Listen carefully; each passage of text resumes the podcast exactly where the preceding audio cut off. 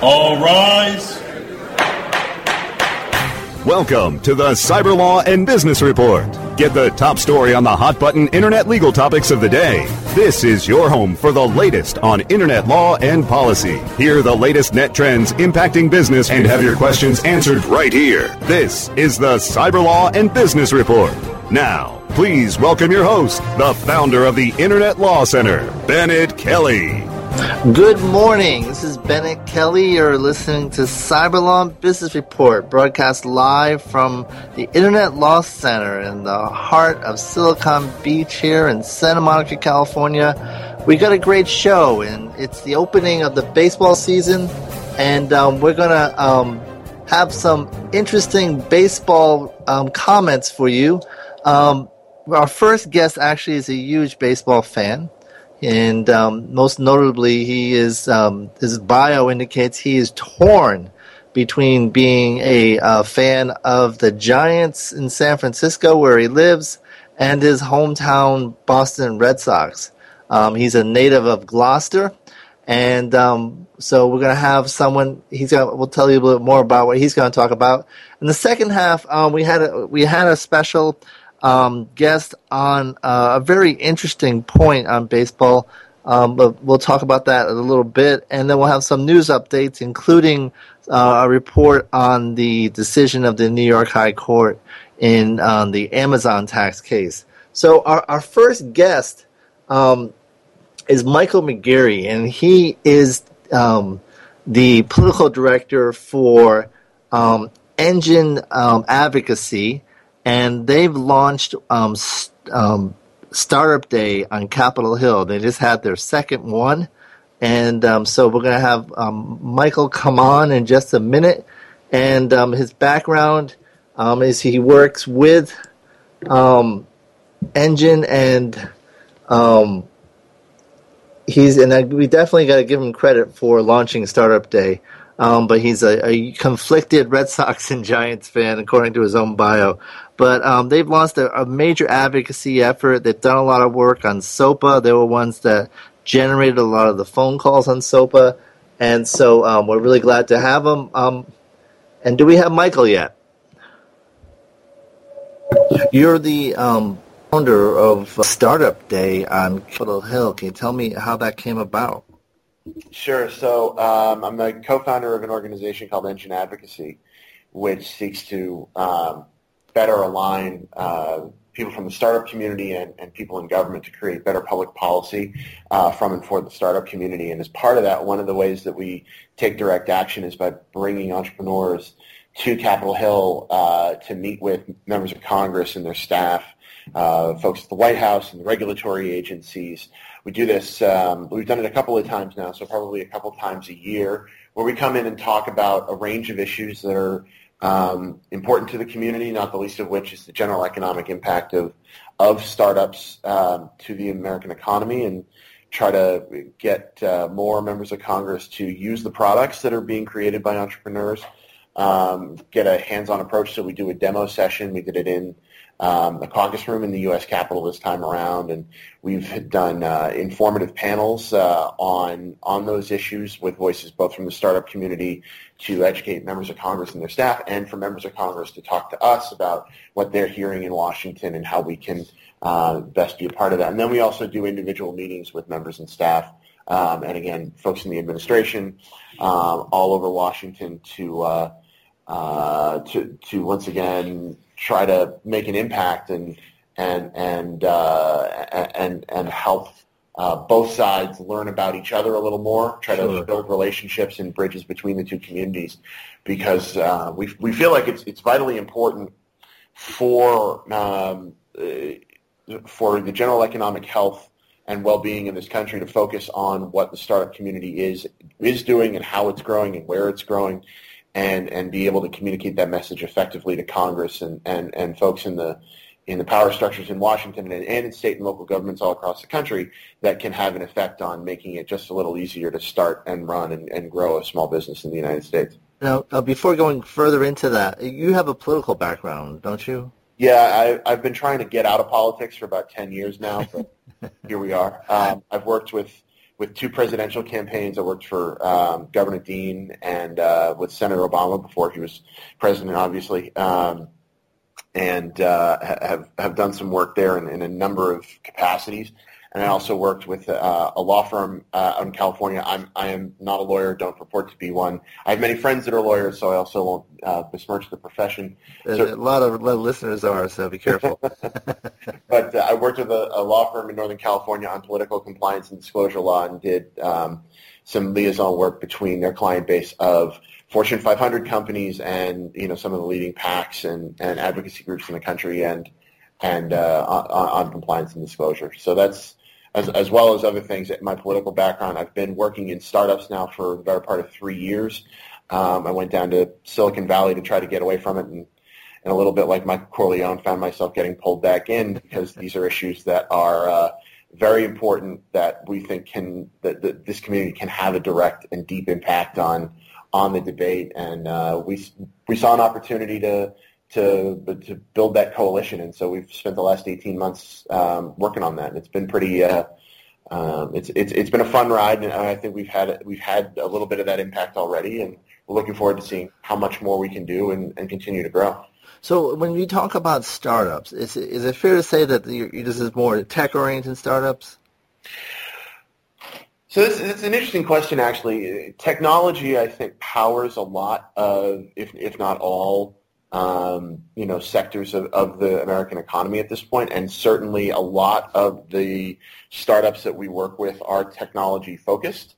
But there's also, you know, the story of the small business that, that leverages that technology created at a startup in San Francisco or Los Angeles or Kansas City or Austin or wherever mm-hmm. um, to make their business stronger. So the the, the um, the, the one I always use, story I always use is there's a bakery in my neighborhood in San Francisco called Devil's Teeth Baking Company, and this is by no means they are not a startup at all, right? They make really good beignets on Sunday, almost as good as Cafe Du Monde in New Orleans, and I I eat more than more than I probably should, but I go down there and I get my beignets Sunday morning, and I go to the cash point, and instead of there being a a, a, you know multi-thousand dollar point of sale system. There's an iPad with a square dongle on it. Right. So in that way, the technology that's being created at startups filters down into these small businesses and lessens the overhead startup costs for for these businesses. And they were able to, to take off and, and go you know probably faster and a little stronger because of that. So while we do generally represent um, like I say the the ideals and the vision from and for the startup community um, and that does necessarily, you know, generally rather mean uh, technology-driven businesses and high-growth entrepreneurial businesses.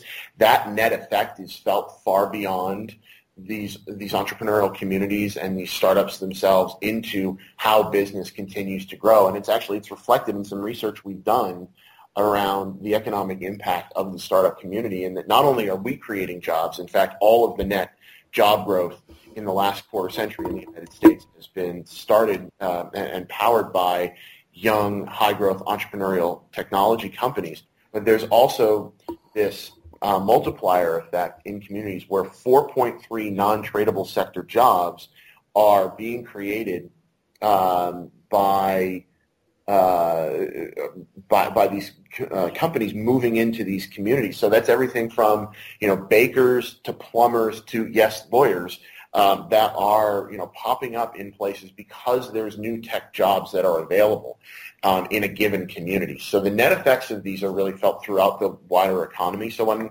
when we say you know are we just talking about what what startup technology companies can do? Yes, that's our main focus, but the the net effect is felt far beyond that as well. Now, how did you choose the startups to, to bring to Washington?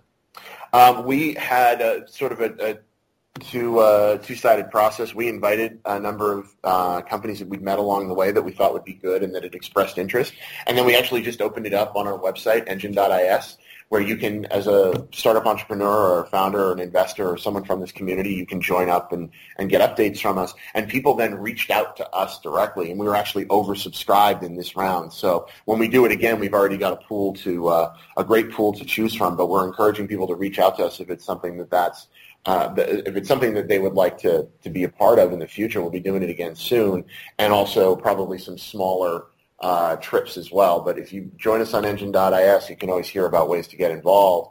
and so we we uh, chose people from that, that reached out to us directly as well. And we had a really great group um, the two times that we've done it, but this time was fantastic. We had over 60 entrepreneurs that, that came with us to Washington from all across the country, from a diverse range of backgrounds with great stories to tell that, um, you know, most of, many or most of whom, you know, expressed to me that it was um, a, a, good experience, which is something that's gratifying considering when you look at how the startup community has interacted with government in the past, it's really been a whole lot of, you know, putting your blinders on, putting your head down, focusing on your product. Just don't come, you know, for my business. I'll write you a check if I agree with you on social issues, but don't make a big fuss about what I'm trying to build. Don't get in my way.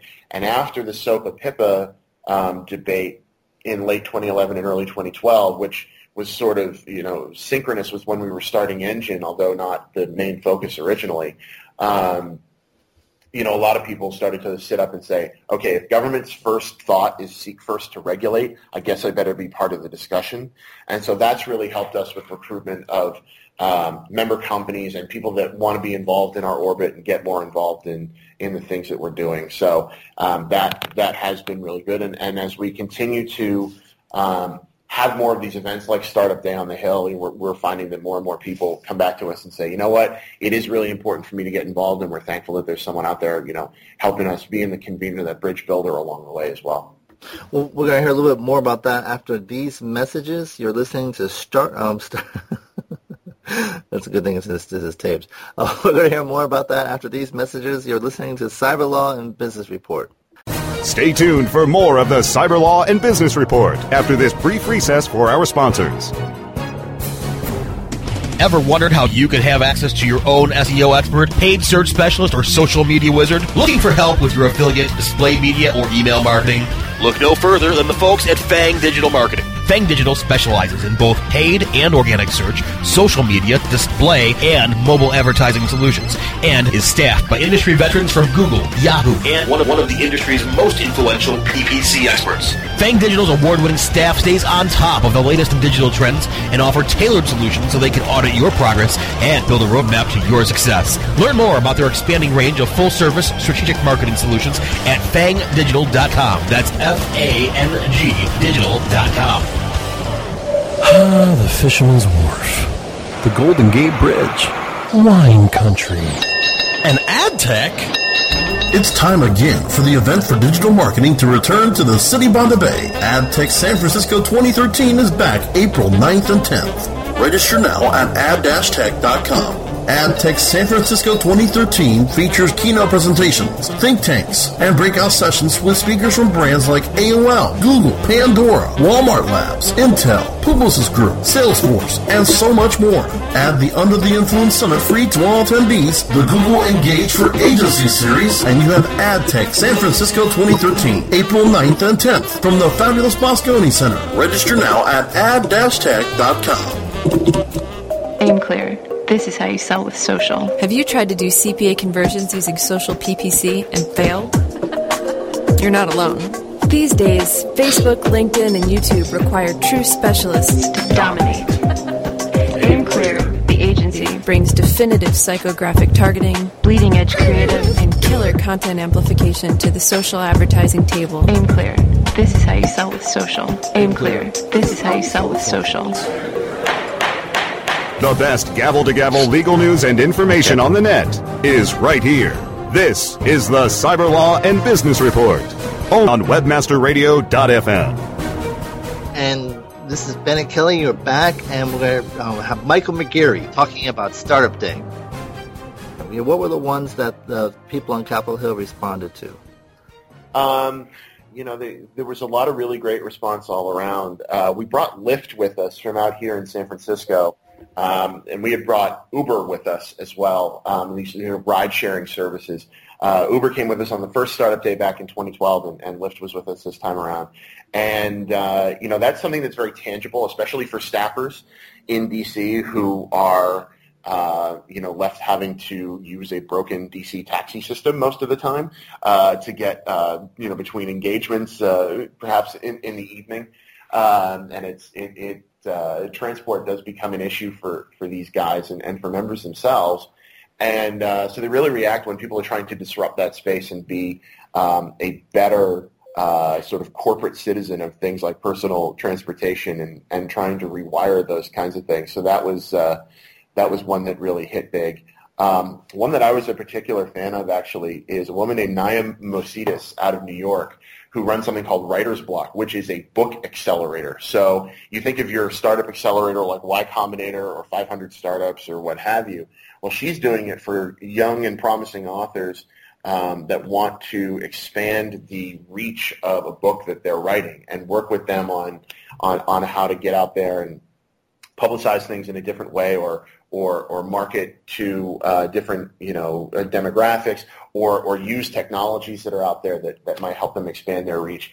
Um, so that was something to me that, that sounded very interesting and very cool, and that was out in New York City, um, and it was great to have them. We also had WeWork Labs, and they actually um, they brought down I want to say nine or ten or maybe even more of their companies that sit in their in their spaces in New York City. They worked with Amtrak to get um, some some uh, open seats to come down to Union Station and, and come across to the Capitol. But WeWork has been a great partner as well in New York and, and in cities all around the world where they now have um, co-working spaces where people can come together.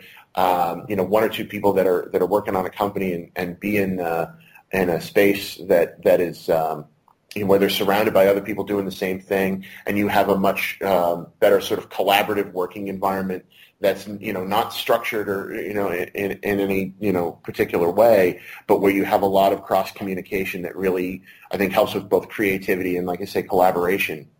And so it's great to have the WeWork guys come down and explain you know, why they got started in in you know real estate in New York to try to bring people like this together, entrepreneurs, and and the kind of and show off the kind of success that they're having. So those are just a few of them, but we had a, a whole range of others. We posted some stories on on Engine.is, and, and you can read those as well from the perspective of of uh, of the entrepreneurs that came. The last one I'll talk about, though, th- these were great. These two two women that I met um, randomly just here in San Francisco, and it's it's part of living up here, and you know the the, the the work environment. Everybody's sort of in a startup, but two women, Stacy Delo and and uh, Debbie Ryan, who started something called Maybrooks.com, which is a great website and it's something that I'm actually looking at right now. It is for uh, women who want a non-traditional work experience.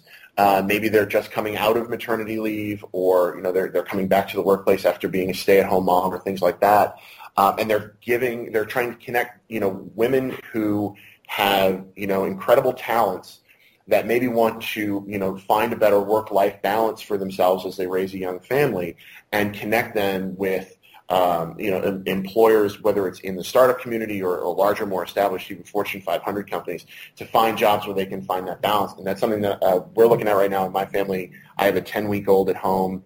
Uh, my, my wife is uh, just about to go back off maternity leave in a few weeks and um, so it's, it's something that I've been thinking a lot about. We've been thinking a lot about as a family, and I'm, and I'm very grateful that people like Stacy and Debbie are out there, you know, putting putting these pieces together and connecting, uh, you know, people who are talented that, that might want to work in less of that traditional nine to five way and be able to do that in, in a um, in a uh, in a thoughtful way, and also compiling the data of the, the, the women and the companies that are coming through their system, and being able to show that, a, and they showed it off in a very visual way during our demo session and in some of the conversations we had with members of Congress and their staff, um, and at the White House, and, and we're able to really show what this community is starting to look like, that, that, that emerging you know, uh, majority of, of, of people that, that, that are looking for more of that work-life balance and, and be able to show that to, uh,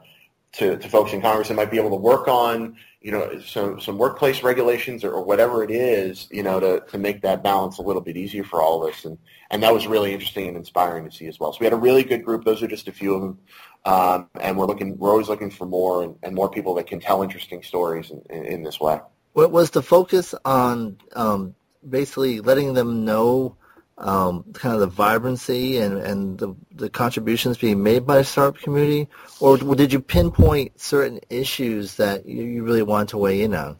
So we, we, we, we did both of those things realistically. Uh, we, we wanted to talk about the general economic impact of the startup community, which we think is vitally important and not very well understood.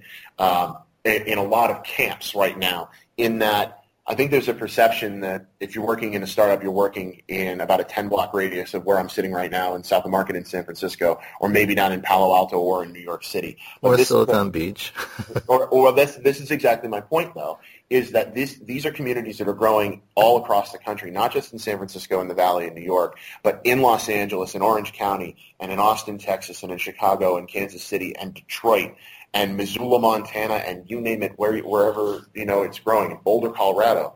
You've got these communities that are growing and having a direct impact on the, the communities in which they form, and making them stronger and making them more economically, you know, vibrant and bringing a vitality to that and growth to those communities. So we did want to talk about that. There's also a, a number of issues that we wanted to focus directly on. The two that stuck out um, to the um, attendees of, of, of this startup day were high skill immigration and patent reform. And on immigration, you know, I think we're, we're at a moment now where, uh, you know, hopefully in the next week here, I think we're going to start seeing some language come out of, of the Senate and perhaps the House as well on broad-based comprehensive immigration reform. And we wanted to make sure that the the, people that are that are working in, in, in the startup community uh, or in tech businesses had an opportunity to, to stay here and do that. We bring in people from all over the world who, through no fault of their own, were not born in the United States, but they come here for the best education in the world. And then in many cases, we ship them home. A lot of those people, you know, that go through and get, you know, advanced degrees in science, technology, engineering, mathematics, want to stay here and start a business. We had uh, a few folks that, that came with us on this trip that were exactly like that, many of whom were about to get sent home and, you know, back to their country of origin to start the business they wanted, but do it in India or Canada or France or Chile or wherever else they've got the welcome sign out for people that want to start and run startup uh, businesses. We've got to get better about that. We've got to, you know, find a way as part of this larger debate right now to um, to, to save space for the entrepreneurs and for the highly educated people that have come here, have gotten an education at the best universities in the world that want to stay here and work to drive the American economy and tech business. The other issue that comes up for a lot of people has been um, the, the current broken patent regime that we're looking at right now. And you know, we went a long way with the American Invents Act, but in a lot of ways, we also didn't go far enough. Um, you know, and that was a process that took seven years. We're looking at a system where startups and are, are having a hard time getting capital for uh, for business ideas and products that may run afoul of patent trolls or non-practicing entities, however you want to describe it. Right. And that being the case, uh, we want to make sure that it's easier for young companies to navigate that process, to be able to protect their intellectual property in whatever way is best, but to do it in a thoughtful way that doesn't restrict or choke off innovation at its source. And there's legislation to deal with the patent trolls. Well, we've got Shield Act out there right now, which uh, you know has a lot of uh, a lot of good ideas in it. I'm interested to see where it goes. Um, I think that it's a good, it's definitely a great first step, and, and you know Congressman DeFazio and Congressman Chaffetz have have really been leading on this um, in the House. And so we did talk a lot about Shield Act. I think that there's uh, you know other ideas that, that are also floating out there that we might be able to pull together either into a larger bill or, or continue to chip away at in pieces. But the most important thing is, and, and, and again, I know most of your audience is lawyers, and I, and I don't mean to, to, to speak out of, out of school here, but venture capital firms aren't going to give uh, you know large amounts of money to young companies so that it can be thrown into litigation Right. and, and thrown into protect against the patent troll. They want to give you know uh, they want to make investment in companies so that they will grow and prosper and you know create more jobs and growth and they will do that through the innovation and the innovative ideas that, that they bring to the table. And they want to be able to use that investment to power that not to line the pockets of uh, you know IP attorneys and certainly not to pay you know to to drown themselves on paperwork to go through a patent system that is broken that isn't allowing for the kinds of innovation that, that we're seeing that would, we could create the next Google or Facebook or eBay or Amazon or you name your big company that's out there. And we've got to allow them to get to market faster, better, and stronger and not have to worry about, well, I'm going to have to retain patent counsel and that's going to cost me $250,000 or I'm going to have to go to intellectual ventures and license a patent portfolio so that they don't come after me and that's going to cost the same amount of money or more. We've got to make that system easier. So that so immigration, patent, and the general economic health and vitality of the startup community. I think that's um, those a lot of things that we talked about. What was the feedback you got from from the people on the hill, and were there any members that you think really stood out as being stars who who get it?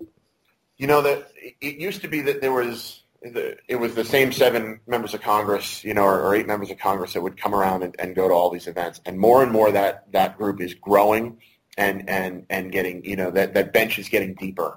I'll point to a couple of leaders though. Um, you know, on the Senate side, uh, you know, Senator Wyden from Oregon has been a, a stalwart uh, supporter of the technology community for many years. And Which is ironic if you know his background. He started off with the Gray Panthers. yeah. I mean, that's it's it, it's it's fun to see how that how that's evolved. I mean, when when he was in there working on you know Section 230 of uh, of CDA, you know, back when the internet was was still basically a growing idea, but now to see him continuing to lead, that's been great. But another guy that I'll point to on the other side of the aisle is Senator Jerry Moran from Kansas. Now, this is a guy that comes from the prairie, right? He is a plain-spoken, you know, Republican, you know, uh, down the line senator. He's been a member of Congress for a long time as well. He's a Kansan. He's a, he's a regular guy. And you would never look to him as being a leader on technology and entrepreneurship. But he really has taken up the mantle uh, of taking this stuff on, whether it's his leadership on Startup Act, which is now in its third iteration that he's worked with, with worked on with Senator Warner from Virginia and Senator Coons uh, from Delaware. Uh, whether it's you know his principled stance against the Protect IP Act, you know during the SOPA PIPA debates, um, you know all of the the rest of it, his support of entrepreneurship generally, but especially of the startup community, of, of his willingness to to learn and grow, um, you know on these technology issues, to come to South by Southwest in Austin and talk with entrepreneurs as he did um, a number of times over uh, both last year and this year. Um, he's the guy that, and, I, I, I've used this analogy a lot. He's the guy we all knew in college that didn't just ace the final exam. He's the guy that comes in, was at all the lectures, did all the reading, asked the right questions, and then when he showed up at the final, knew what the questions were going to be, much less the answers to them. He's he's he's a, a quick study. He's a he's a, a solid learner, and he's someone that has a real appetite for this. And he has really stood out to me um, you know, as someone who, as I like to say, comes from a liberal Massachusetts union household where we still vote for Ted Kennedy, and he and I get along on these tech issues and, and and and and talk a whole lot about them, and that also speaks to you know the the the the, the intense um, you know amount of research and, and, and, and things like that that are done by his staff. He's got a couple staffers, Jason Weens and Mark Colwell, that are lights out some of the best on Capitol Hill with regard to tech issues, and and he's he's really learned from them as well, and has been a great supporter of the startup community, and has been a great supporter of ours. So those are two that stand out, and then of course you have you know Chairman Issa in the House and Congresswoman Eshoo and and Lofgren. We met with Leader Pelosi as well when we were there, um, and and talked about these issues. Uh, you know, you've got you know people like Jared Polis who themselves have been entrepreneurs that are in Congress now and, and, and want to be supportive. But that list is continuing to grow. Um, you know, we, we, we have um, we, we had Senator Pryor in our office from Arkansas the other day, and, and he's uh, been a great supporter of, of tech issues as well. You know, obviously leading the, the subcommittee on the internet, um, right. in the Commerce Committee in the Senate. Uh, we had Congressman Farenthold from Corpus Christi uh, down at South by Southwest this year on the Republican side as well. So this this this cadre is continuing to grow, and as it does, it's important for our community to step up and really um, be a part of these conversations that are happening in Washington, and help to educate uh, members of Congress on what it is that we do, and then conversely, you know, be receptive to members of Congress coming coming to us, asking about what we do, telling us about what's happening in Congress, and, and being part of that debate uh, as well, and, and educating us on how to do it. So that's where we really see our role with Engine is is bringing those two communities together and, and, and helping helping that uh, that conversation take place. Will there be another one this year, or are you going to start next year? Well, right now we're, we're so focused on immigration. Um, I think we're going to be doing some more targeted things over the next few months to try to get that uh, to get the ball over the goal line with uh, with regard to, to immigration. I'm not sure if we'll do another uh, uh, startup day this year. I think we might. So uh, keep keep your eyes on Engine.is uh, we'll announce it there if we're going to do it. Um, but it's definitely something we will do again soon. I just don't know if it's going to be 2013 or early 2014 at this point. Well, I guess you know definitely if you can do it in the spring, Washington is so beautiful then, rather than February. Well, we've done, it, we've done it now in June and in February. And in February, we, we managed to escape the snow. In June, it was about 105 degrees. Wow. Uh, which let me tell you, when when you're not used to wearing a wool suit uh, and you're in Washington in that weather, was was challenging. Uh, but now, you know, we'll try to hit it during cherry blossom sometime. That's it. That's, that's really a beautiful time to be there. Well, I want to thank you for participating. If um if people want more information on you and your group, where should they go? Uh, join us at engine.is. We've got a lot going on uh, on that website, and, and keep your eyes out for keep your eyes out there for uh, what we'll be doing. Uh, the other place I'll push people, if you're particularly interested in the high skill immigration debate, we're part of something called the Virtual March for Innovation, which is being led by uh, Partnership for a New American Economy uh, out of Mayor Bloomberg's office in New York, and that's marchforinnovation.com. So you can check that out as well. We'll be doing a lot of stuff with with uh, Mayor Bloomberg's office and others to to try to um, get that, uh, like I said, that ball over the goal line with immigration. But uh, marchforinnovation.com and engine.is. We are not based in Iceland. It, it's, uh, it's more of a design element than anything else. But engine is uh, engine.is, and uh, check us out there as well. Are you doing anything at the state level? We've done a little bit um, with uh, with things here in California, especially on the regulatory side with um, with the transportation, uh, particularly with CPUC. Yeah. Um, where we see ourselves having the greatest impact is the federal and the local level, oddly enough. So we've worked with the city here in San Francisco, and we've got a partnership with the Austin Technology Council down in Austin, and, and done some things in New York as well. And we're working on the, on the local level to try to help grow startup communities. Um, we, we look at areas where we can have the greatest impact, and I think there are opportunities for us at the state level, but our primary focus is at federal and local levels first and foremost. Well, best of luck to you. And again, thanks again for being on. Um, everyone, Michael McGeary and Engine.is is the place to find them. And um, best of luck and um, keep us keep us posted. Will do. Thanks for having me, Bennett. Short break, but when we come back, we're going to have baseball, taxes, and Stevie Nicks after these messages. You're listening to Cyber Law and Business Report. Stay tuned for more of the Cyber Law and Business Report after this brief recess for our sponsors. Time now for another exciting episode of Ace of Analytics. Brought to you by AnalyticsSEO.com. In our last adventure, our hero was fending off his evil nemesis, Rhino the Algo. Hey, that ruthless rhino has updated the algorithm again, and our website is falling down the rankings fast.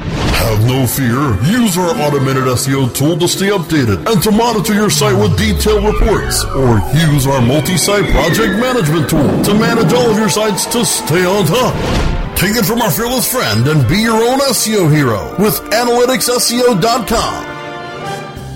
Oh, yeah. My day is done. Time for happy hour. You're already done for the day? Yeah, because I use CertifiedKnowledge.org. Their PPC tools literally save me hours every day. How do you keep on top of all of Google's new features? Easy. With Certified Knowledge, their interactive learning modules keep me up to date. And if there's something I don't know, I can watch their video lessons without having to hunt around the Google Help files. Great. I'm ready to expand my knowledge. Hi, I'm Brad Geddes. I'm the only leader officially supported by Google to teach the advanced track of the AdWords Seminars for Success. I personally recommend CertifiedKnowledge.org as your one-stop shop for all your PPC needs. Learn, optimize, connect.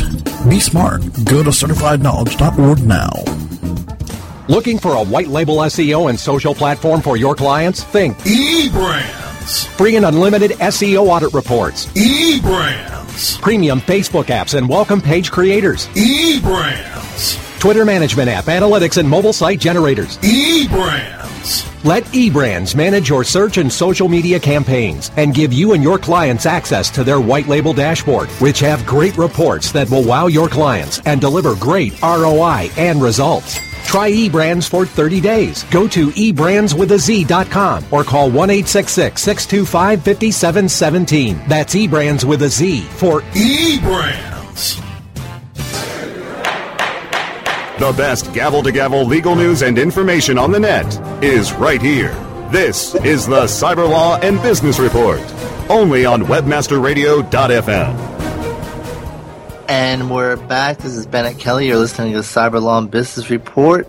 And just a, a note um, today is the birthday of Marlon Brando, who, who passed several years ago. And if you've never seen Marlon Brando in On the Waterfront, you do not have a, an appreciation of really what, how great an actor he was.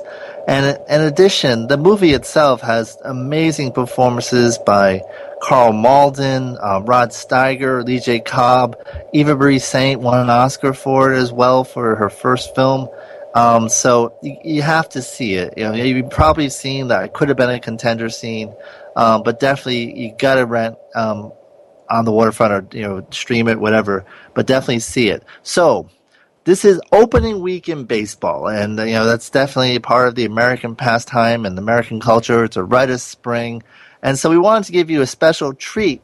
And um, we um, we started off, and if you Google um, the World Series, and it, will tell you that the first World Series was between Boston and Pittsburgh in 1903. Um, but the first postseason matchup between the American and National Leagues occurred a generation before that, in 1884 between the New York Metropolitans and the Providence Grays, who swept the Mets in three games. Imagine that. New Englanders actually beating the Mets. Take that, Mookie Wilson. Um, but the Grays also had an African American player, a Hispanic player, a partly deaf player, which led to the use of hand signals in baseball today, and a pitcher who won 59 games, something that hasn't been matched. And he's in the Hall of Fame today. The Grays are also responsible for the introduction of the baseball glove and the phrase bullpen. So earlier today, we taped an interview with Duncan Putney, who has, writ- who has written a screenplay for both a documentary and dramatic retelling of the story, which occurred the year without summer since it was after the Krakatoa volcanoes in Indonesia, which yielded an explosion four times today's nuclear devices and had somewhat of a nuclear winter effect, causing a, a cool summer um, all across the world.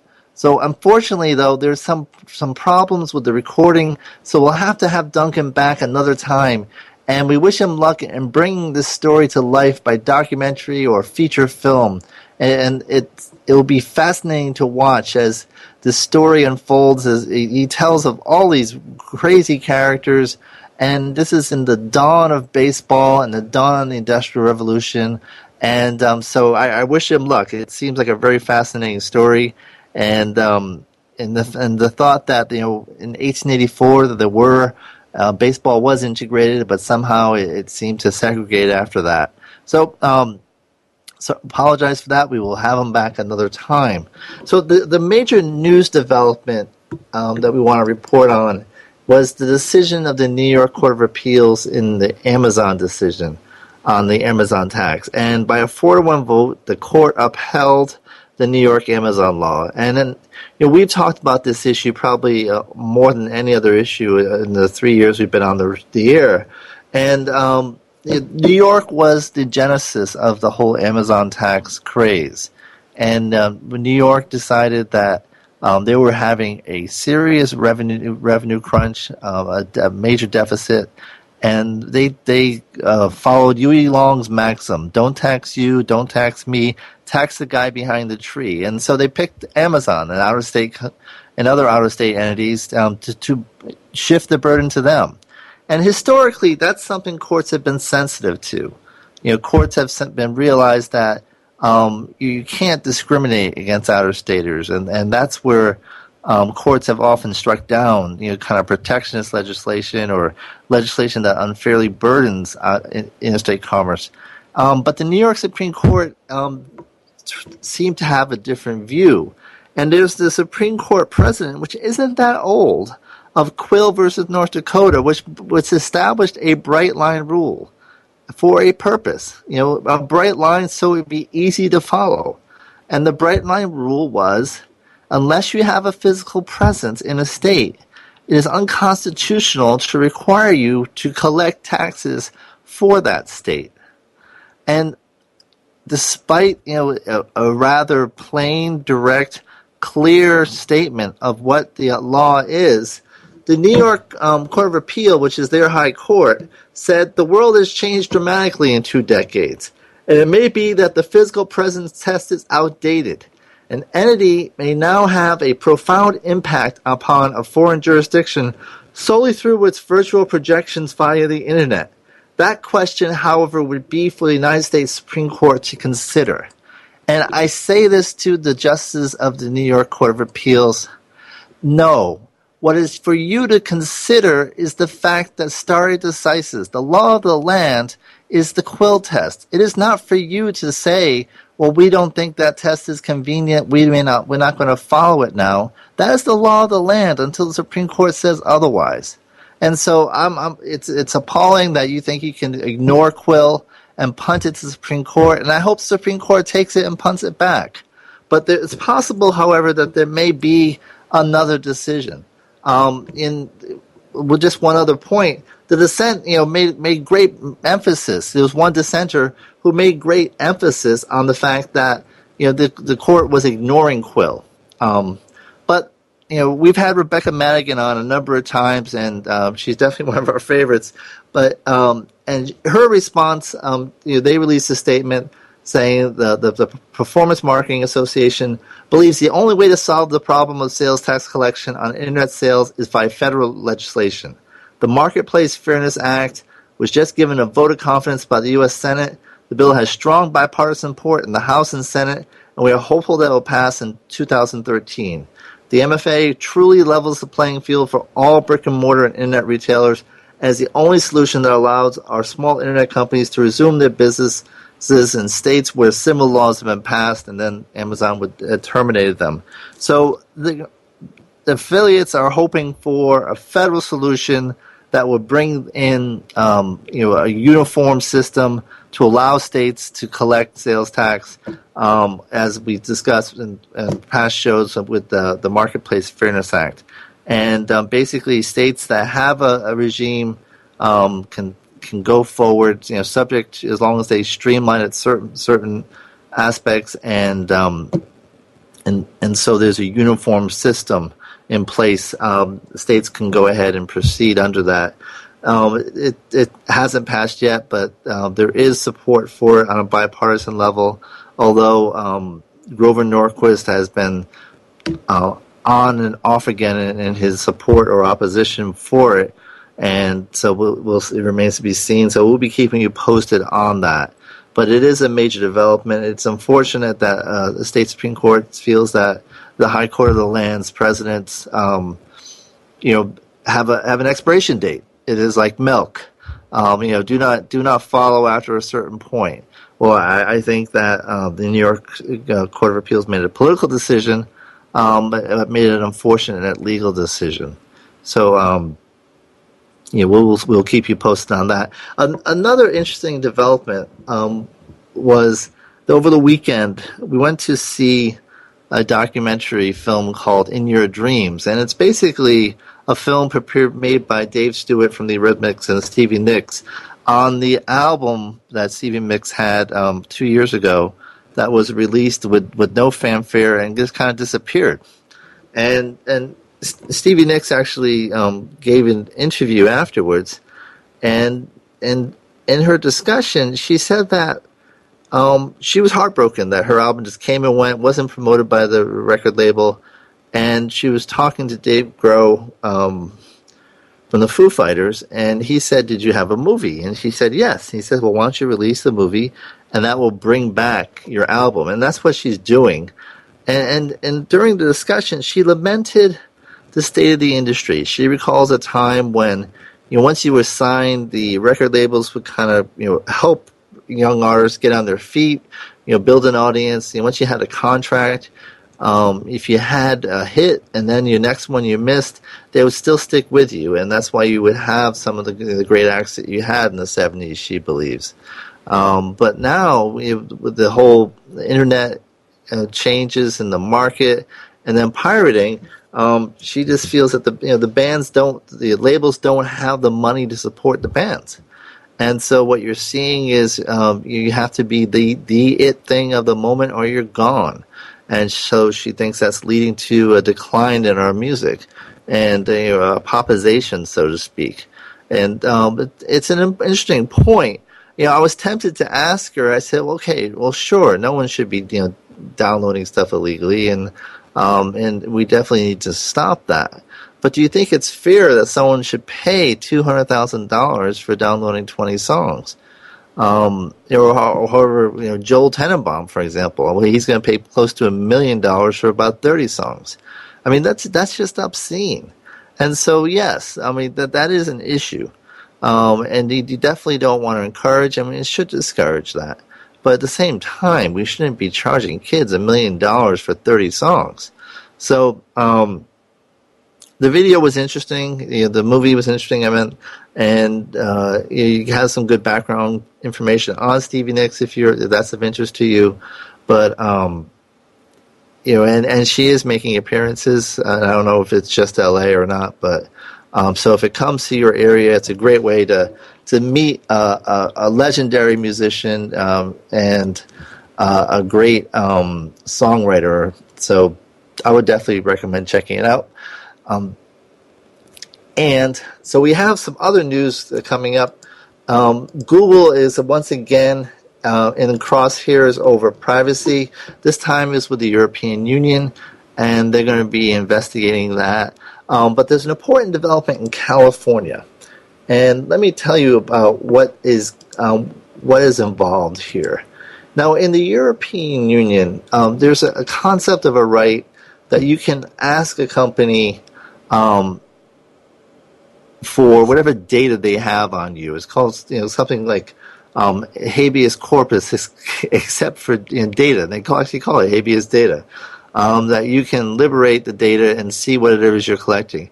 And there's a famous case of a German citizen doing that for Facebook, and in the process discovered how it was a way for people to learn just how much data Facebook collects because what they produced was like 80 pages long, um, and the guy had not been on Facebook that long.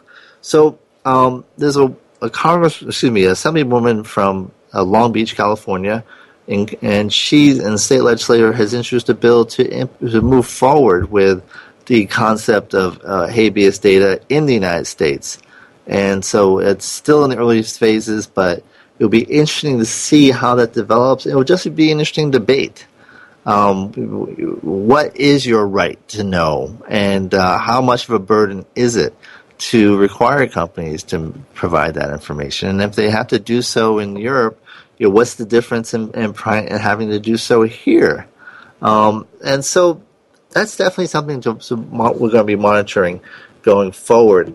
Now, um, we're going to be at AdTech next week, and we hopefully will be talking more in more detail about the Amazon decision and, and kind of you know what what's next. What does that mean for affiliates? What does that mean um, for you know, where the movement's going. But you know, in, in the Amazon thing is interesting because I, I always thought that at a certain point, once there was a critical mass of states that had um, passed the law or had you know Amazon had reached agreements with for tax collection, that at a certain point, then the whole terminating of affiliates and, and things would would end, and that you know Amazon would, would kind of work out a deal and and that seems to be what's happened. We have um, you know Amazon now collecting taxes from more states every year, and not always by legislation, sometimes by agreement. So it's making progress, um, but it is important that the issue be resolved because a lot of affiliates have suffered and, and had a great burden imposed because of that. So um, it's it's an issue to watch. Now, um, with the we also hope to eh, bring back um, bring back the information on the Providence Grays, and uh, it's it's it's ironic that um, that they actually played the New York Mets, I think, for Red Sox fans. But we had um, it's it's been an interesting day um, in so far in opening days in baseball. I don't know if you saw the uh, what happened here in Los Angeles. They actually had Magic Johnson on the mound, and uh, he switched out, and it was actually pulled from the mound before throwing the opening pitch, so they could bring in Sandy Koufax, and that was definitely a thrill here. I hope you had a great opening day where you are uh, with your hometown team. but um, we only have a few minutes left. But um, definitely check out um, information about the, the movie um, or the attempt to make the movie on the uh, 1884 Providence Grays. It's called um, um, Barehanded Champions, and uh, definitely an interesting story. Uh, we also have information about um, about the whole startup um, day on Capitol Hill. So go to um, cyberlawradio.wordpress and you can have more information there. And um, for more information on some of the other issues, um, you can go to the Internet Law Center um, blog at ilccyberreport.wordpress.com. So uh, we'll be covering this. Well, we'll be in um, San Francisco next week, and uh, always a beautiful place to visit. And um, so uh, we'll be hopefully through AdTech, and maybe we'll be talking to you then. But we'll be broadcast, most likely broadcasting live from San Francisco on Wednesday, and we'll give you an update on AdTech, and we'll have a further discussion about Amazon t- and decision and what that means going forward. So um, this is Bennett Kelley and broadcasting live from Santa Monica, California, the heart of Silicon Beach, and we look forward to talking to you every week here on Webmaster Radio. Please be sure to download our um, mobile app so you can listen to us anywhere. You can take us to the beach, you can take us to dinner, you can take us to lunch. Um, feel free to share a picture. Let us know where it is that we've been. We like to know. But um, either way, um, definitely we, we, appreciate you listening. And we'll be back next week um, with more cyber law and developments. And um, so the court is adjourned. Thank you for joining us. Have a safe week. And we look forward to talking to you live from San Francisco next week from AdTech. This is Bennett Kelley. Take care.